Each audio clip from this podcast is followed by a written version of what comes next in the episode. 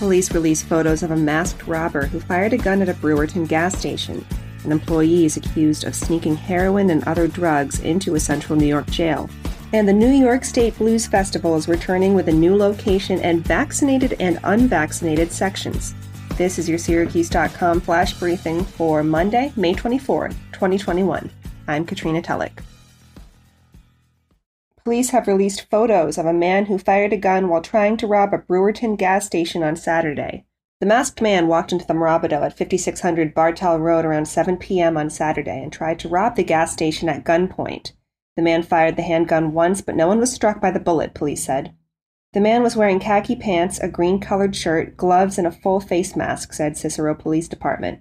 The attempted robbery remains under investigation. Police asked anyone with information to call the Cicero Police Department at 315 699 3677. Deputies got a tip Sunday morning that a cafeteria worker was smuggling drugs into the Oneida County Jail. The tip, according to deputies, quickly proved true. When confronted at the jail, the employee had a bundle filled with heroin and other drugs. Sean M. Stevens, 41 of Lowville, was arrested by the Oneida County Sheriff's Office and charged with intending to sell drugs inside the Whitestown jail. He is now being held in the same correctional facility he's accused of sneaking contraband into. Stevens, a food service worker at the jail, brought a bundle containing packets of heroin, a hypodermic needle, a spoon, Suboxone strips and tablets, marijuana, and matchboxes into the facility on Sunday, deputies said.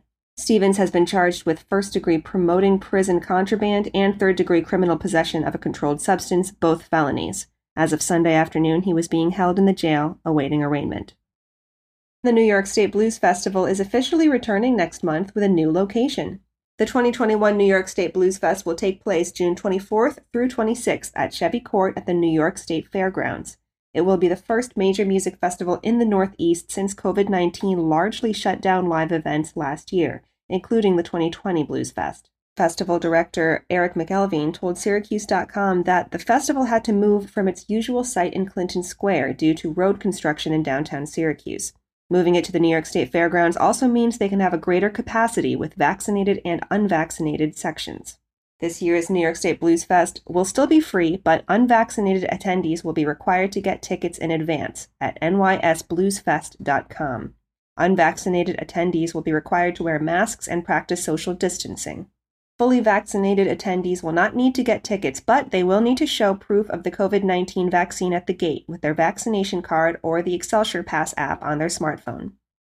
Vaccinated attendees will not need to wear masks or socially distance. That is your Syracuse.com flash briefing for Monday, May 24th, 2021. I'm Katrina Tulloch. Have a great week, Syracuse.